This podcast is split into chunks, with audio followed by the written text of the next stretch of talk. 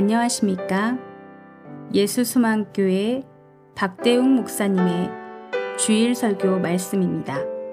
들으실 때 많은 은혜가 되시길 바랍니다.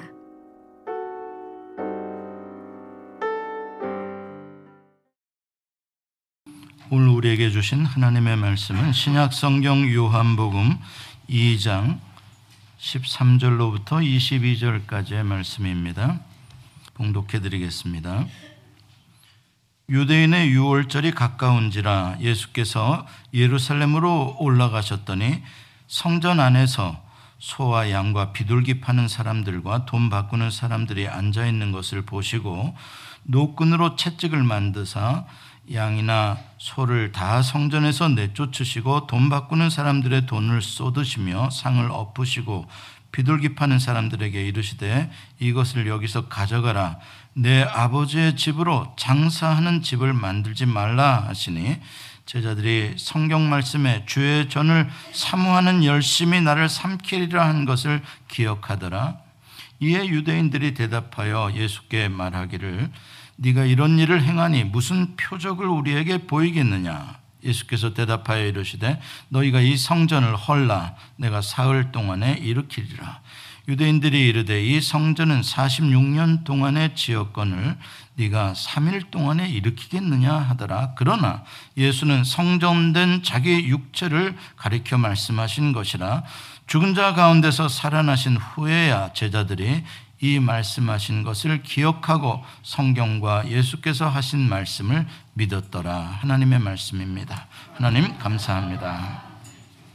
길 어둡고 어디로 가야 할지 모를 때 주님의 말씀으로 우리를 불러주시고 목자가 양들을 인도하심 같이 우리를 인도하실 때 주 따르게 하옵소서 오늘도 주의 말씀을 기다리오니 성령님 좋은 땅에 옥토에 떨어진 말씀들이 꼭 되게 해 주옵소서. 예수님의 이름으로 기도합니다. 아멘. 오늘은 허물고 세울 성전이라는 말씀으로 어, 요한복음 2장 13절로 22절의 말씀을 함께 나누겠습니다. 저희 집 앞마당에 작은 장미꽃밭이 있습니다.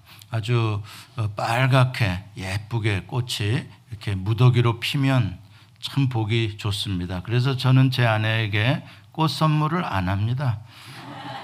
왜냐하면 수천 송의 장미는 당신을 위하여 핀 것이라고 하면 그만입니다.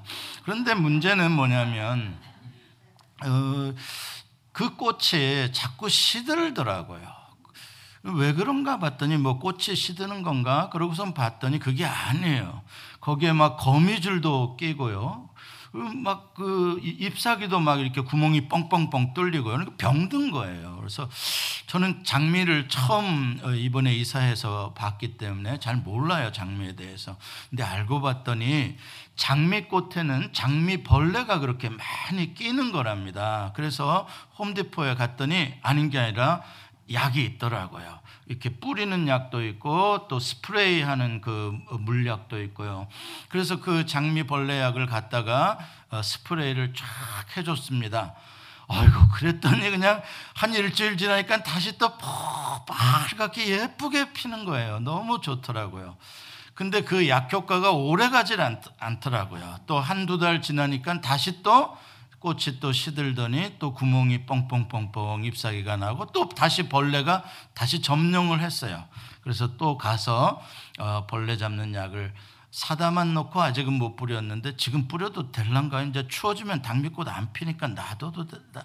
아니 몰라요. 아니 지금 사다 놨어.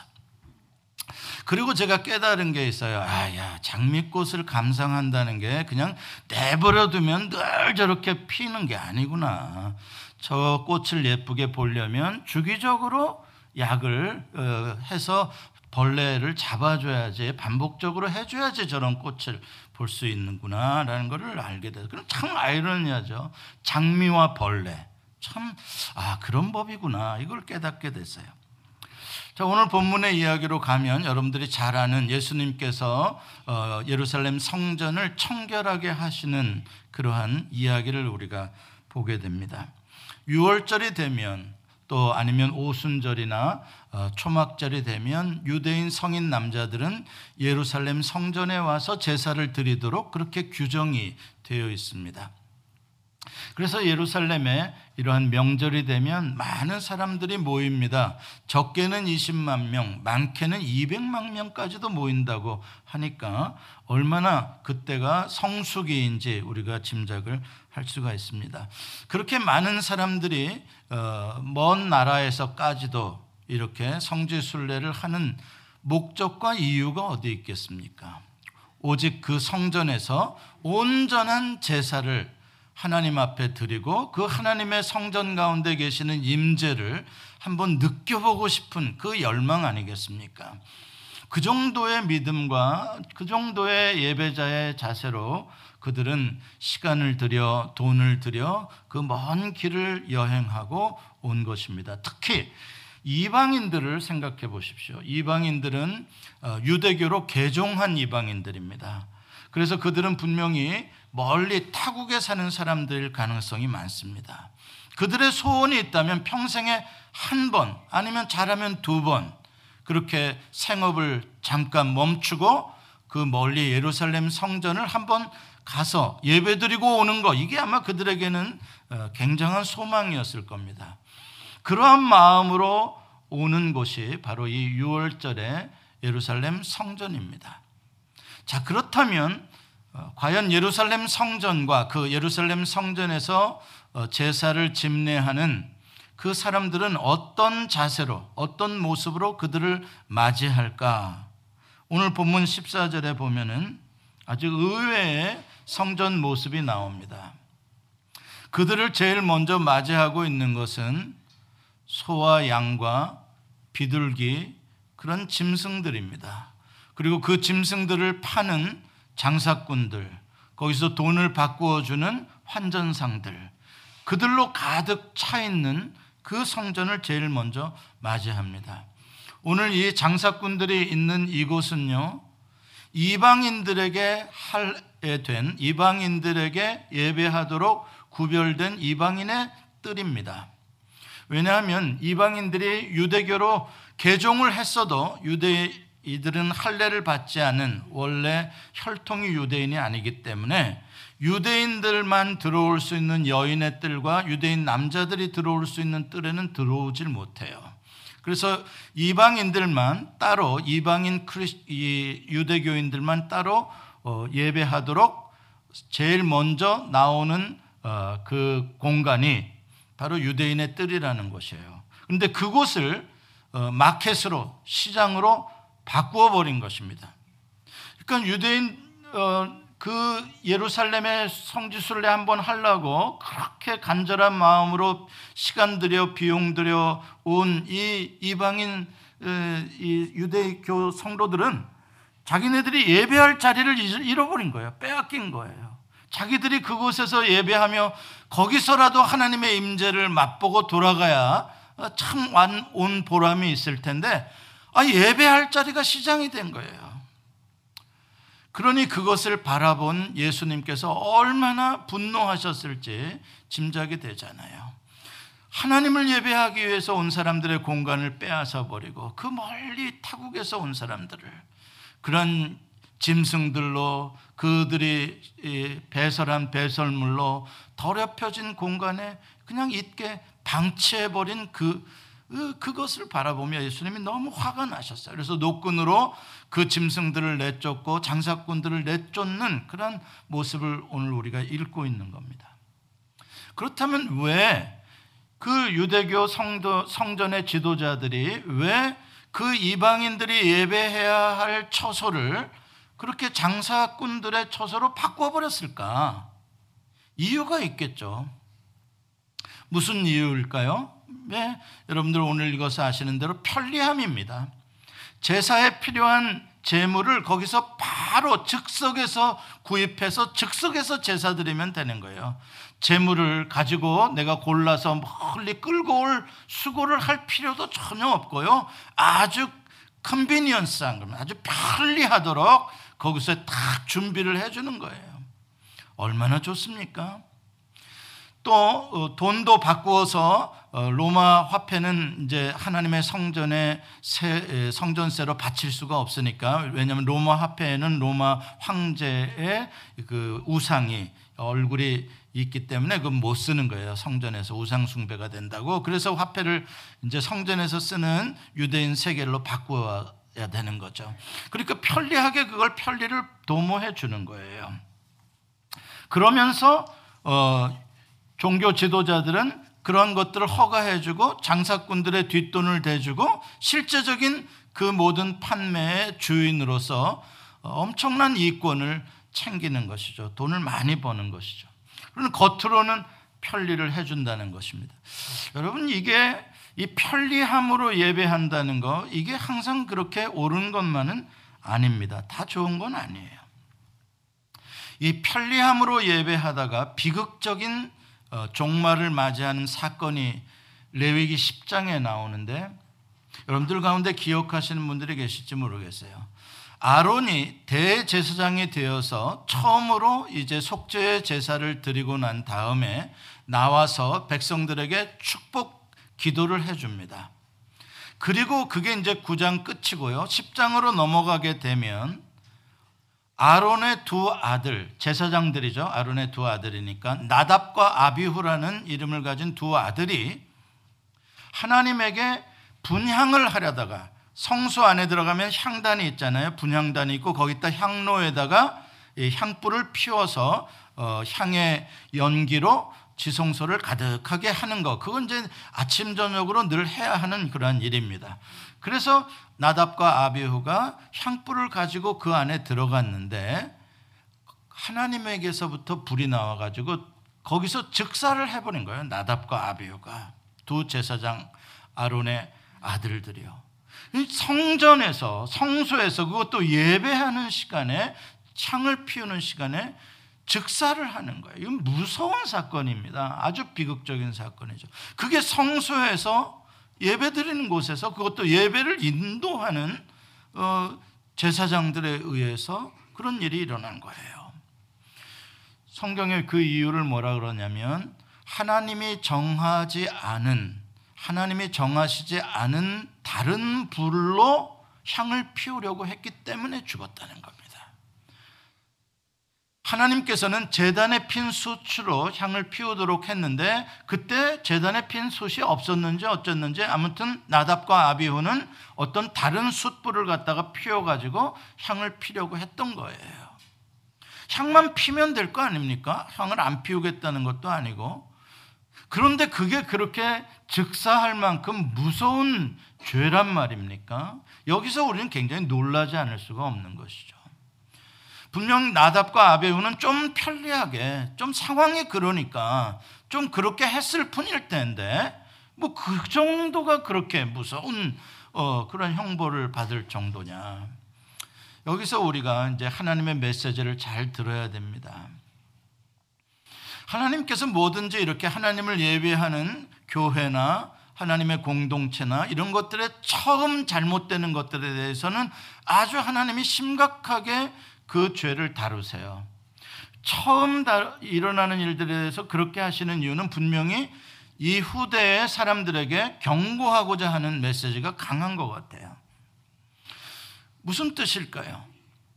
하나님을 예배함에 있어서 예배를 받으시는 하나님만이 오직 예배의 주권자가 되신다는 거예요. 그래서 예배는 예배를 받으시는 하나님이 정하신 방법대로 하는 게 예배라는 거예요. 내가 편리한 대로 바꿀 수, 임으로 바꿀 수가 없다는 겁니다. 우리가 지금 다 하나님을 예배하기 위하여 와 있는 사람들인 거예요. 그래서 조금 불편하더라도 11시에 예배를 합니다. 그러면 우리가 11시를 지키는 거고요. 좀 불편하더라도 다른 일을 멈추고 이 자리로 나와서 예배해야 합니다. 그러면 이 자리까지 운전해서 오셔야 하는 거예요. 왜 그러냐? 하나님이 정해 놓으신 것들이에요. 물론 옛날 제사 제도에 비하면 지금은 너무나 뭐 사실은 정한 것도 없을 정도로 간단하죠. 중요한 것은 뭐냐? 오늘 이 예배를 받으시는 하나님이 온전히 이 예배의 자리의 주인이시냐 아니냐예요. 그러니까 하나님이 만족하는 예배가 드려져야 된다는 거죠. 어떤 사람들은 그걸 생각 안 하고 내가 만족하느냐 못하느냐로 예배를 잘 드렸냐 못 드렸냐를 결정해요. 아, 오늘 예배 형편 없었어. 누가? 지가. 그런 소리를 자기 기준으로 하는 거예요. 오 늘은 뭔가 예배가 말이야, 뭔가 어수선한 것 같고 말이야, 뭐가 예배가 말이야, 집중도 안 되고 말이야, 막 이러는 거. 아니요, 당신이 하나님께 예배를 드려야 되는 겁니다. 당신의 마음이 하나님께 안 들어졌을지는 모르지만 이 자리에서 온전한 마음을 드린 그 한 사람의 예배를 하나님이 받으셨을 수 있는 거예요. 내가 내 기준으로 예배가 됐느니 안 됐느니 판단한다는 것 자체가 내가 예배의 주인공이 된다는 것이에요. 아주 교만한 거죠. 그러니까 우리는 그만큼 하나님만이 우리의 예배를 홀로 받으실 유일한 예배의 주인이시다라는 것을 우리가 인정해야 하는 것이고 하나님이 정하신 방법대로 우리는 나아가야 한다. 그러지 않으면 이 은혜의 집, 자비의 집, 용서와 생명을 주는 이 성전이 성막이 나답과 아비후와 같은 사람에게는 저주의 집이 될 수도 있다는 것에 대해서 경고를 하는 것입니다. 이스라엘의 이 성전의 역사를 한번 오늘 여러분들과 한번 나누기를 원합니다. 성전의 역사는 출애굽 이후에 이스라엘 백성들이 광야에서 생활할 때 지었던 성막의 역사로부터 시작이 됩니다.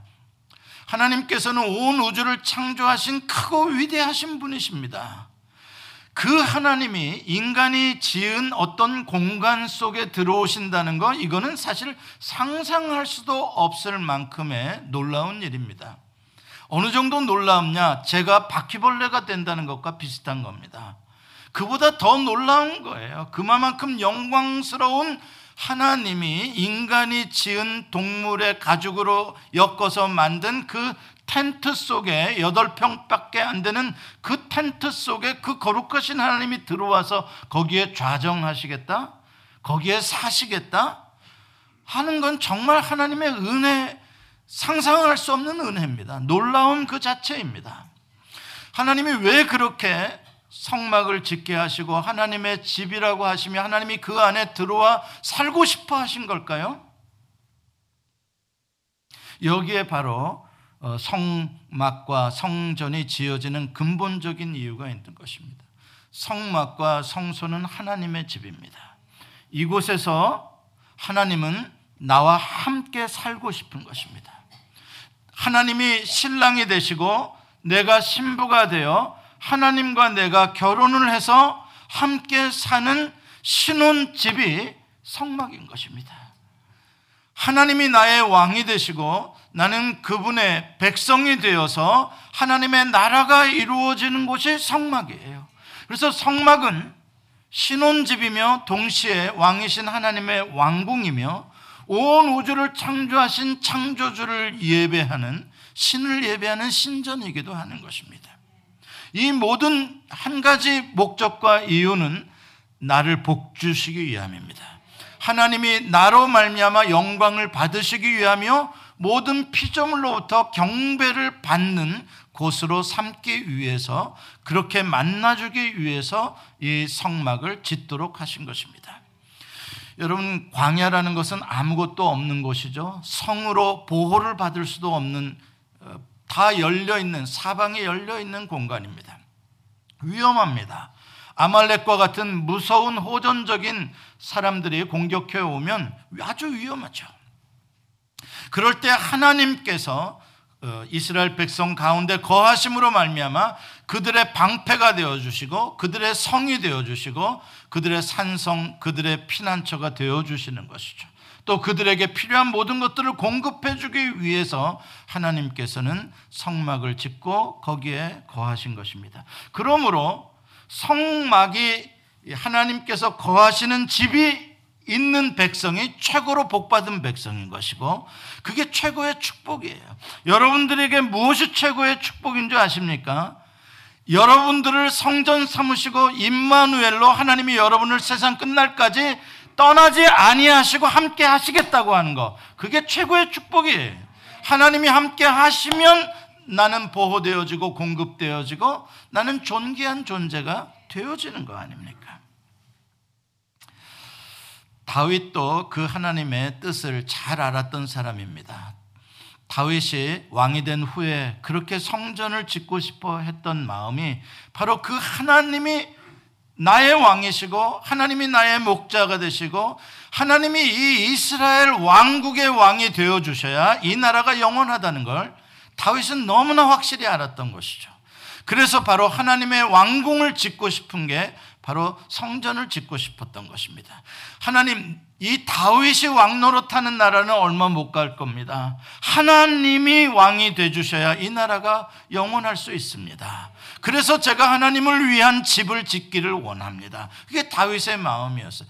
그 마음을 표시한 게 또 언약궤를 모셔 올라오는 일을 다윗이 하지 않았습니까? 그만큼 다윗은 평생 오늘 우리가 어, 교동문에서도 읽었듯이 평생 여호와의 계시는 성전을 사모하고 그 성전의 문지기로 있는 것조차 좋겠다. 이렇게 생각할 만큼 다윗은 늘 여호와의 임재를 가장 소중하게 여기는 사람이었습니다. 그래서 어, 엄청난 돈을 준비해서 성전을 지을 준비를 했고 또 그의 아들 솔로몬이 그 아버지의 뜻을 따라서 어, 순수한 마음으로 아름답게 성전을 어, 지었고 하나님께 봉헌을 했습니다. 하나님께서는 그 예루살렘 성전을 기쁘게 받으셨고 영광으로 임재해 주셨습니다. 너무나 감격적인 일들이었죠. 그런데 안타까운 건 솔로몬이 죽고 난 이후로 아니면 솔로몬의 통치 만렵부터 벌써 이상한 조짐이 생기기 시작하는 거예요. 그건 뭐냐면 성전은 너무나 아름답게 지어졌는데 하나님은 너무나 위대하게 겉으로는 보이는데 안으로는 점점 인간 왕이 르호보암 같은 인간 왕, 여로보암 같은 인간 왕이 자기가 하나님보다 더 높아지려고 하는 교만이 싹트기 시작하는 겁니다. 그리고 이스라엘 백성들은 하나님을 온전히 예배하는데 실패하고 바알을 섬기기 시작하는 거예요. 그래서 양다리를 걸치기 시작합니다. 성전에 와서 제사도 드렸다가 바알 산당에 가서 제사도 드렸다가 이렇게 되면서 이제 점점 점점 타락의 길, 탐욕의 길로 빠져들어가기 시작합니다. 어느 정도 타락을 했냐면 역대하 26장에 보면은 히스기야 왕이 등장을 하게 되는데 히스기야 왕 이전 아하스 왕까지 성전은요 너무나 더럽혀져 있었어요. 성전 문은 굳게 닫혀 있었고 성전에 있는 기구들은 파괴되었고 하나님께만 드려져야 할 솔로몬 시대에 준비되어졌던 그 금그릇, 은그릇의 모든 성물들은 다 아수르 나라의 조공으로 다 바쳐졌어요. 하나님께 드려져야 할 것들이 다른 타국의 왕에게 조공으로 바쳐졌어요. 성전문은 굳게 닫혔어요. 그리고 예루살렘 곳곳 성안에는 다 바알 신당이 여기저기 생겼어요. 그러자 어, 성전은 이제 쓰레기장으로 조금씩 조금씩 변해가기 시작합니다. 여러분 생각해 보시죠. 그 영광스러운 하나님의 임재가 있었던 솔로몬의 그 아름다웠던 성전이 쓰레기장이 되어져 갑니다. 이스라엘 백성들 그 예루살렘에 사는 사람들이 어, 그 당시에 뭐 정확한 통계는 우리가 알 수 없습니다만 몇만은 됐을 겁니다. 그 정도의 사람들이 예, 하루에 만들어내는 쓰레기와 배설물의 양이라는 건 절대 적지 않을 거예요. 여러분 인간은 하루 살면은요 나오는 게 쓰레기예요. 그러면 그것들을 모아다가 기드론이라는 어, 골짜기로 가서 거기서 이제 불에 태워서 드리는 그 쓰레기 소각장이 있었습니다. 성박 기드론이라는 골짜기까지 가야 됩니다. 그 쓰레기를 가지고 그렇게 해야 되는데 귀찮잖아요. 그러니까 어떤 사람이 아 성전에는 개미 새끼 한 마리 얼씬도 안 하고 성전은 꽉 닫혀 있는 지가 오래됐으니까 쓰레기를 갖다 거기다 휙 던지고 쓱 아무 일도 없는지 갑니다. 누가 또 보다 보니까 어 여기 쓰레기가 떨어져 있네. 그러니까 나도 여기다 버려야겠다. 또 깜깜해지니까 쓰레기 한 보따리 갖다가 또 무단 투기라 그러죠. 그걸 쓰레기 무단 투기. 옛날엔 CCTV가 없어가지고 안 걸렸어.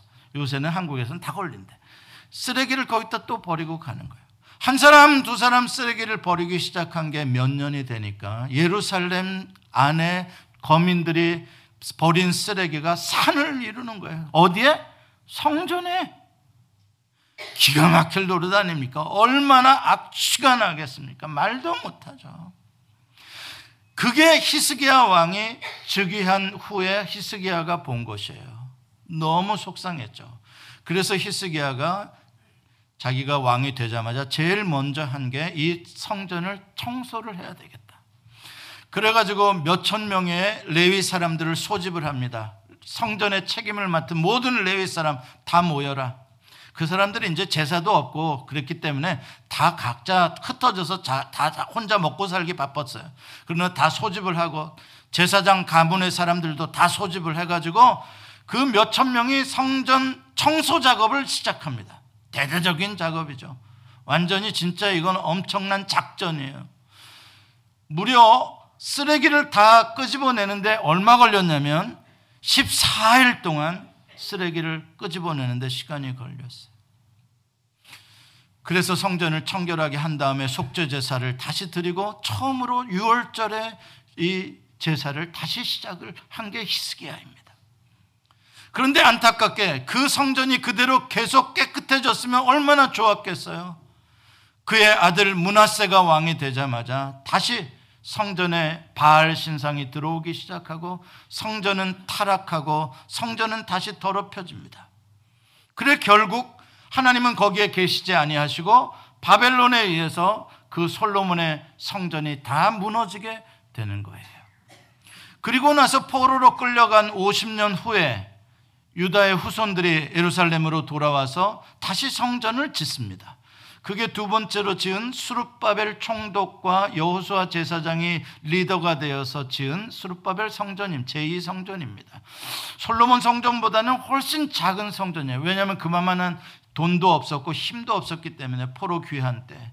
그렇지만 작은 성전이라도 그들에게 너무나 귀했죠. 다시 시작하고 다시 회복하자. 우리가 하나님께 온전한 예배를 회복하자. 말씀을 회복하자.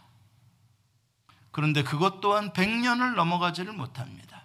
시간이 지나면서 말라기 선지자 BC 400년에 이르러서 불과 100년이 되지 못해서 그들은 다시 더러운 병든 짐승들로 제사 지내고 또 곰팡이 난 더러운 떡으로 하나님에게 갖다 바쳤어요.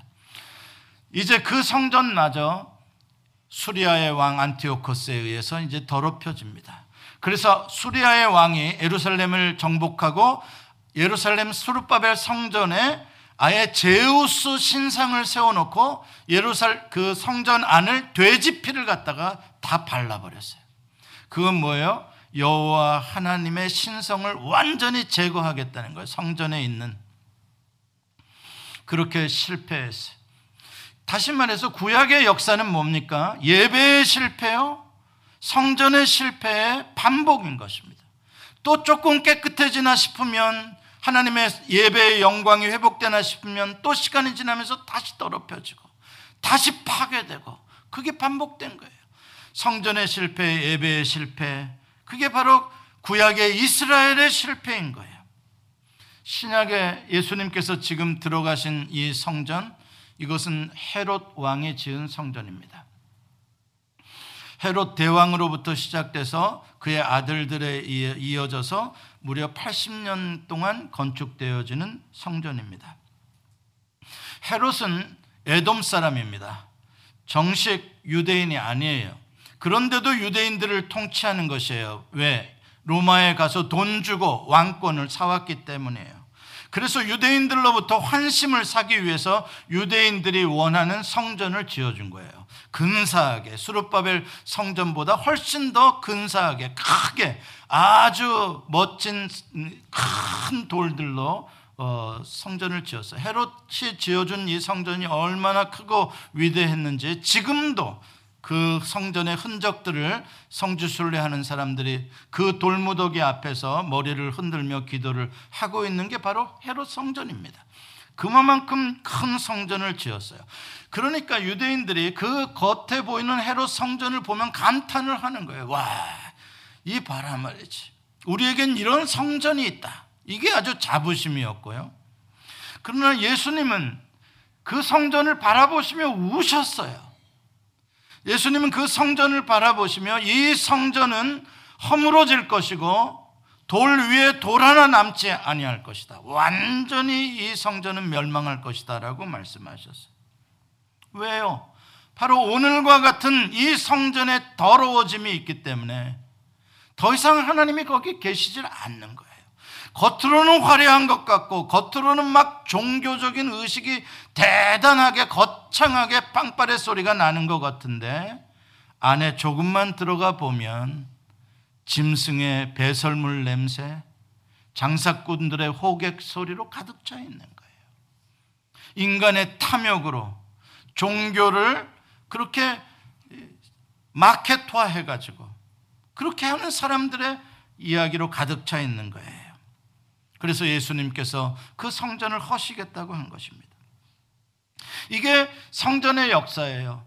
성전이 더 이상 성전으로서의 온전한 예배를 본질을 상실하게 되었을 때 하나님은 절대 그곳에 계시지 않았어요. 여러분 하나님은 인간이 만든 공간 속에 들어오라 그러면 들어오시는 분이고 나가라 그러면 나가시는 분이 아니에요. 하나님은 온 우주를 창조하신 초월주세요. 그렇지 않습니까? 하나님이 안 계시는 공간이 이 우주에 어디에 있습니까? 무소부재하신 하나님 아닙니까? 어디에나 계시죠. 사실 하나님께서 어떠한 곳을 정하고 계시겠다라고 작정하신 곳들은 어디냐면 내가 산에 있겠다, 내가 바다에 있겠다라는 게 아니에요. 하나님이 지구상에서 내가 여기에 있겠다라고 작정하신 공간은 하나님과 언약을 맺은 백성 가운데 거하시겠다는 거예요. 우리가 이것을 잘 알아야 돼요. 하나님 초월적인 하나님이 엘로힘이 야훼가 돼가지고 우리와 함께 거하시는 임마누엘 우리와 우리 안에 샤칸 하시는 우리 안에 거하시는 하나님이 되시는 곳은 하나님이 언약하신 사람들과 함께 하는 거예요. 하나님은 사람과 함께 하는 거지. 하나님은 사람을 떠나서 어떤 공간에 홀로 유유자적하시는 분이 아니에요. 우리가 그것을 알아야 돼요. 성막에 왜 하나님이 오셨냐고요? 그 이스라엘 백성들이 신의 산에서 하나님과 언약을 맺어서 하나님의 백성이 되었기 때문에 하나님이 왕이시니까 그 가운데 거하신 거예요. 다시 말해서 하나님과의 언약을 깨뜨리고 더 이상 하나님을 왕으로 주인으로 온전히 섬기지 않으면 하나님은 거기를 떠나세요. 왜? 언약이 깨졌으니까요.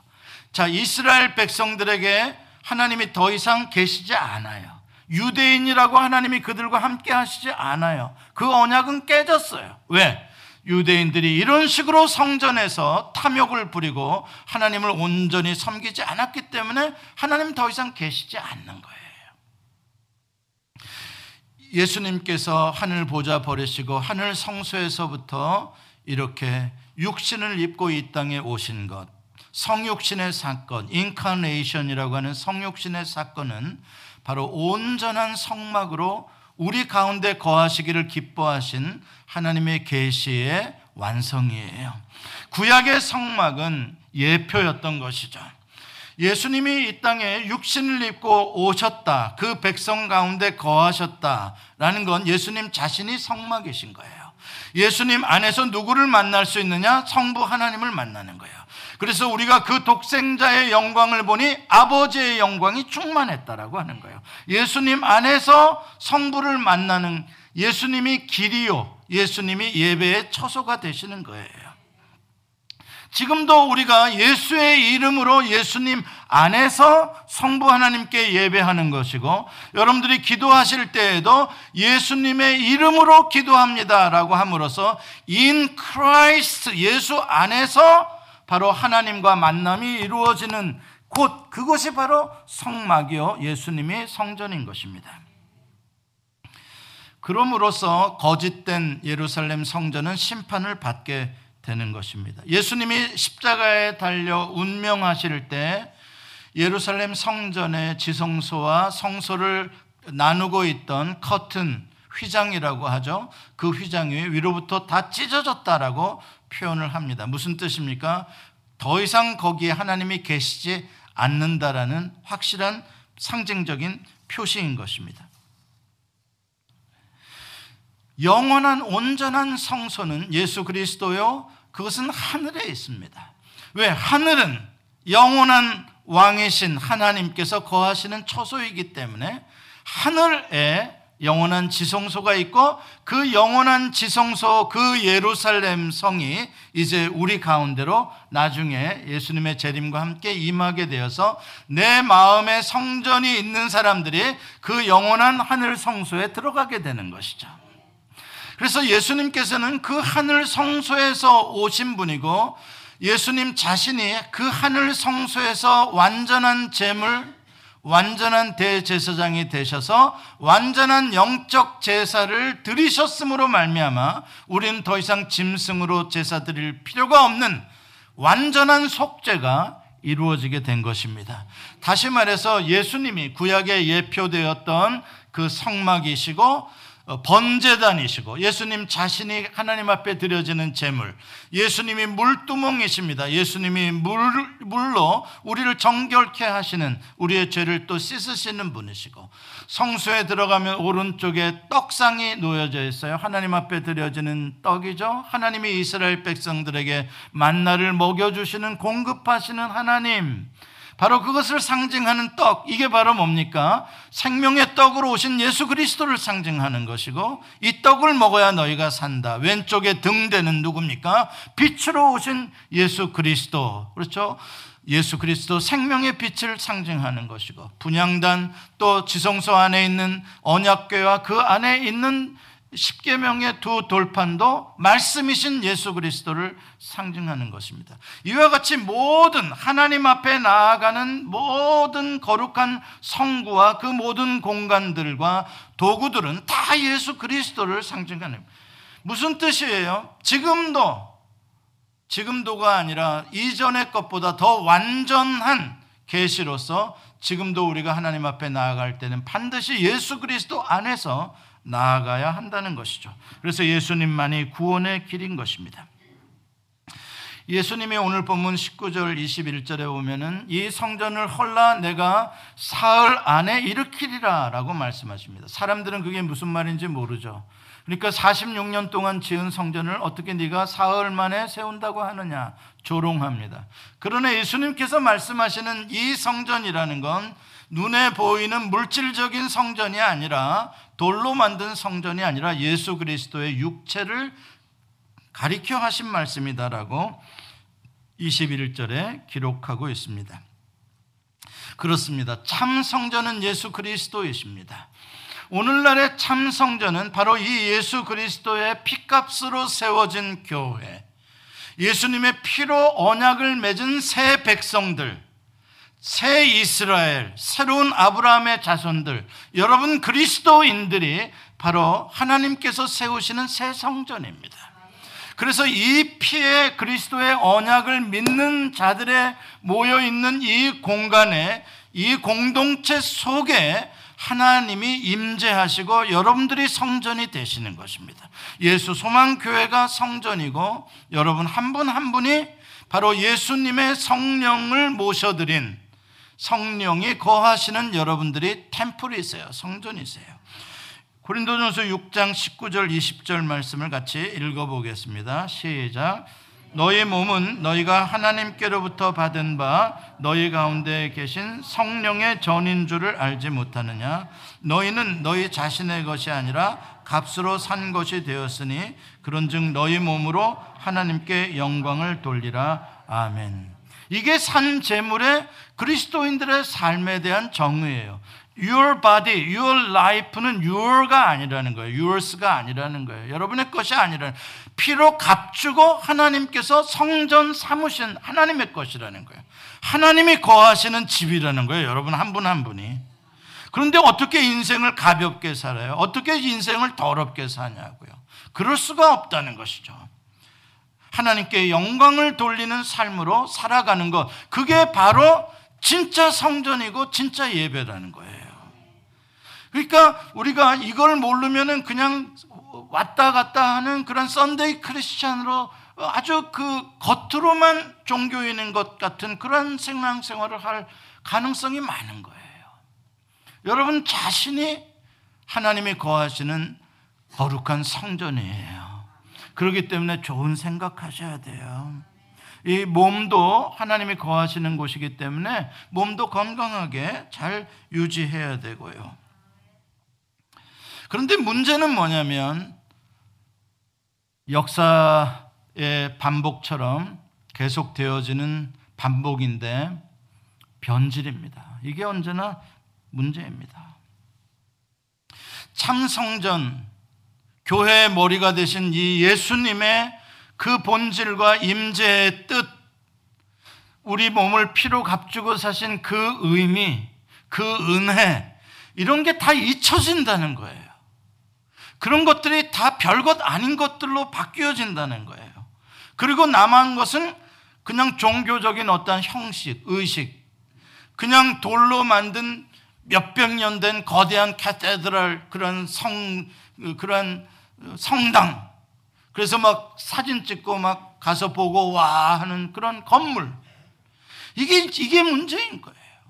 시간이 지나면서 그곳에서 진정 하나님의 이름께 영광을 돌리고 내 나를 공급하시고 나와 언약을 맺으신 하나님께 우리가 감사의 예배를 드리고 그 하나님의 말씀에 순종하고 사는 삶은 없고 온전한 예배는 없고 그냥 형식만 의식만 습관만 덩그러니 남아 있는 것.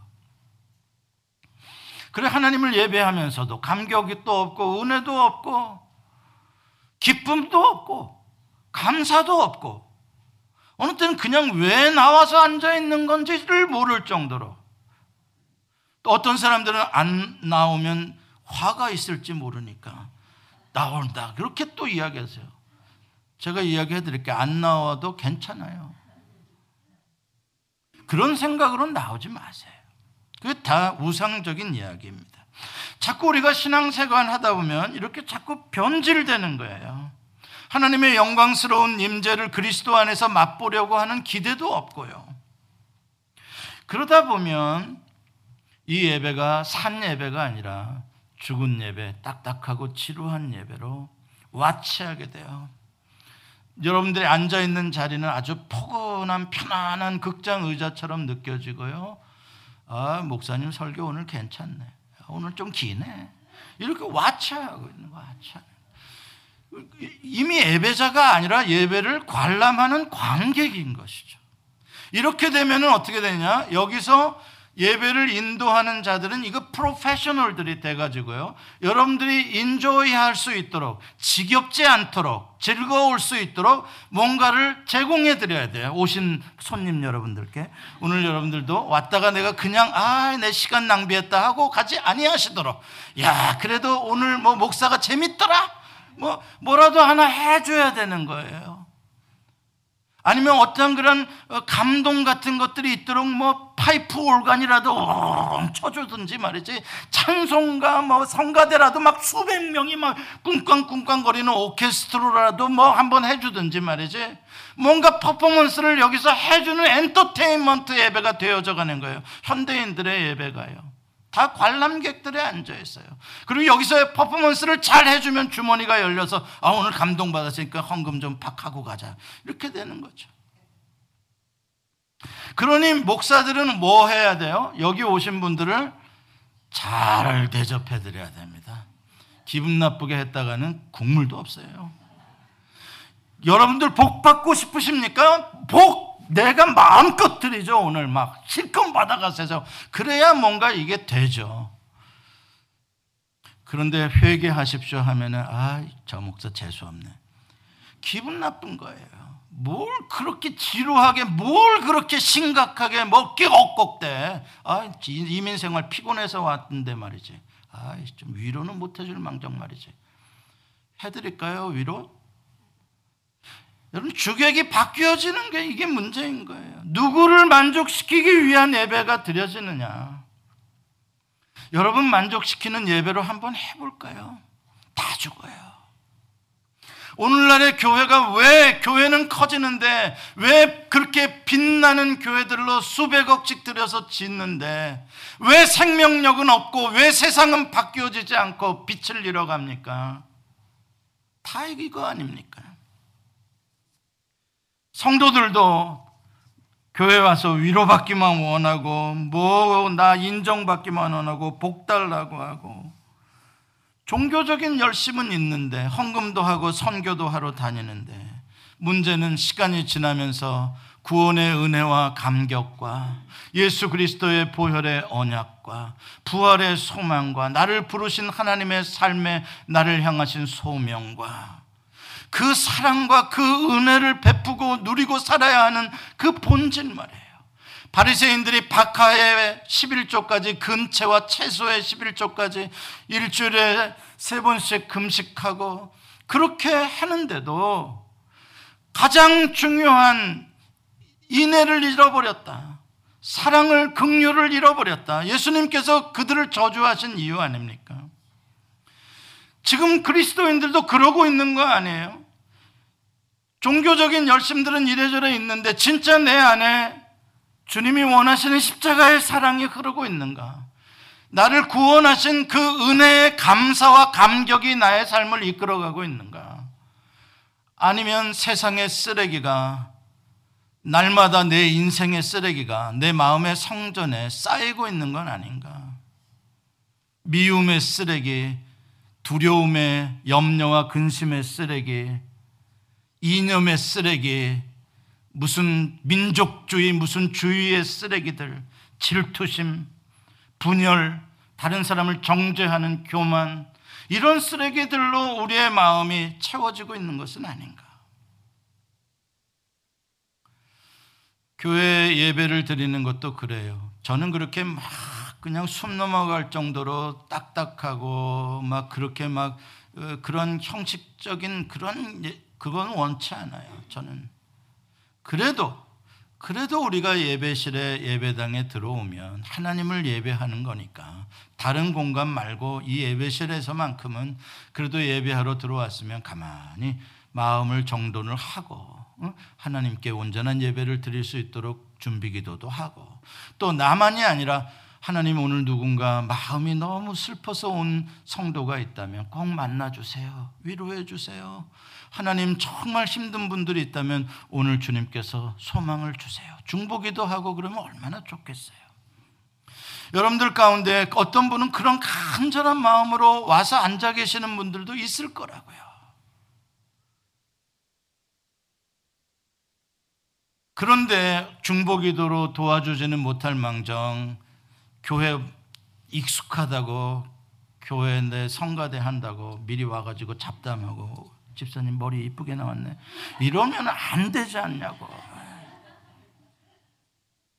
특히 성가대는 조심해야 돼. 여기 들어오는 순간에 딱 입 다물고 바로 기도 바로 기도 들어가셔야 돼. 알았죠? 그게 조금 부담스러우면 좀 늦게 들어와도 돼 아무튼 우리가 진짜로 이 예배를 드린다는 게 물론 형식으로 뭐 가식으로 막 하자는 것은 아니에요. 그러나 우리가 좀 더 진지하게 오늘날 그리스도인들은 너무나 가볍게 여기는 것이 됐어요. 좀 더 진지하게 해야 됩니다. 말씀을 맺습니다. 진품이 있으면 늘 가짜들이 있더라고요. 빛이 있는 곳에는 어둠이 그림자가 늘 따라다니더라고요. 장미꽃이 그렇게 예쁘고 좋으니까 벌레가 끊이질 않더라고요. 우리의 예배가 너무나 생명 있고 소중한 곳이고 이 성전이 그렇게 너무나 아름다운 곳이기 때문에 늘 우리의 예배를 갉아먹으려고 하고 이 성전을 부패하려고 하는 원수 마귀의 벌레와 같은 공격들이 늘 있어요. 우리의 마음을 갉아먹고요. 우리의 예배의 자리를 자꾸 분위기를 산만하게 하든지요. 그런 공격들이 늘 있어요. 여러분 안에 미움을 가지고 예배를 하는 것 이것도 마찬가지예요. 성도들과 온전한 사랑으로 소통되지 않은 상태에 있는 것.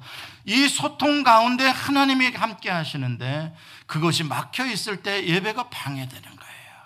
우리가 이번에 부엘세바 프로젝트로 우리 본당 건축하는 이름을 정했어요. 본당을 건축하는 것은 그냥 건물 하나 짓겠다는 게 아니에요. 그냥 그건 모이는 공간일 뿐이에요. 정말 소원하는 건 우리의 정말 마음에 그동안에 성전에 있었던 쓰레기 좀 버리고 정말 예수의 보혈로 깨끗하게 하고 성령의 불로 태우고 정말 내 안에서 번제단에서 예수 그리스도의 그 어린 양이 태워지는 여러분들의 예배가 살아나기를 원하는 거예요.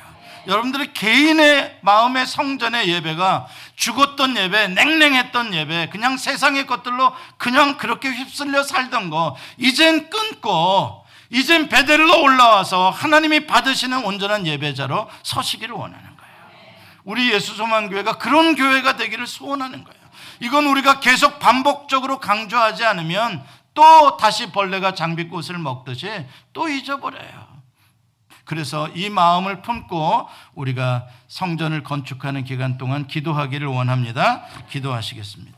하나님 우리 예수 소망교회가 하나님의 임재가 살아있는 맛보는 교회가 되게 하시고 이 예배 속에 운행하시고 역사하시는 성령님 말씀으로 말미암아 살아나는 체험들이 있게 하시고 고쳐지는 소망 있는 체험들이 있게 해 주옵소서. 예수님의 이름으로 기도합니다. 아멘. 예수 소망 교회는 조지아주 스와니에 위치해 있으며 주소는 3671 스미스타운 로드 스와니 조지아 300242고 전화번호는 770-375-0900입니다. 주일 1부 예배는 오전 8시 30분, 2부 예배는 오전 11시에 있습니다. 예수 소망교회의 소개와 사역은 인터넷 주소 www.jesushopechurch.org로 오시면 찾아보실 수 있습니다. 감사합니다.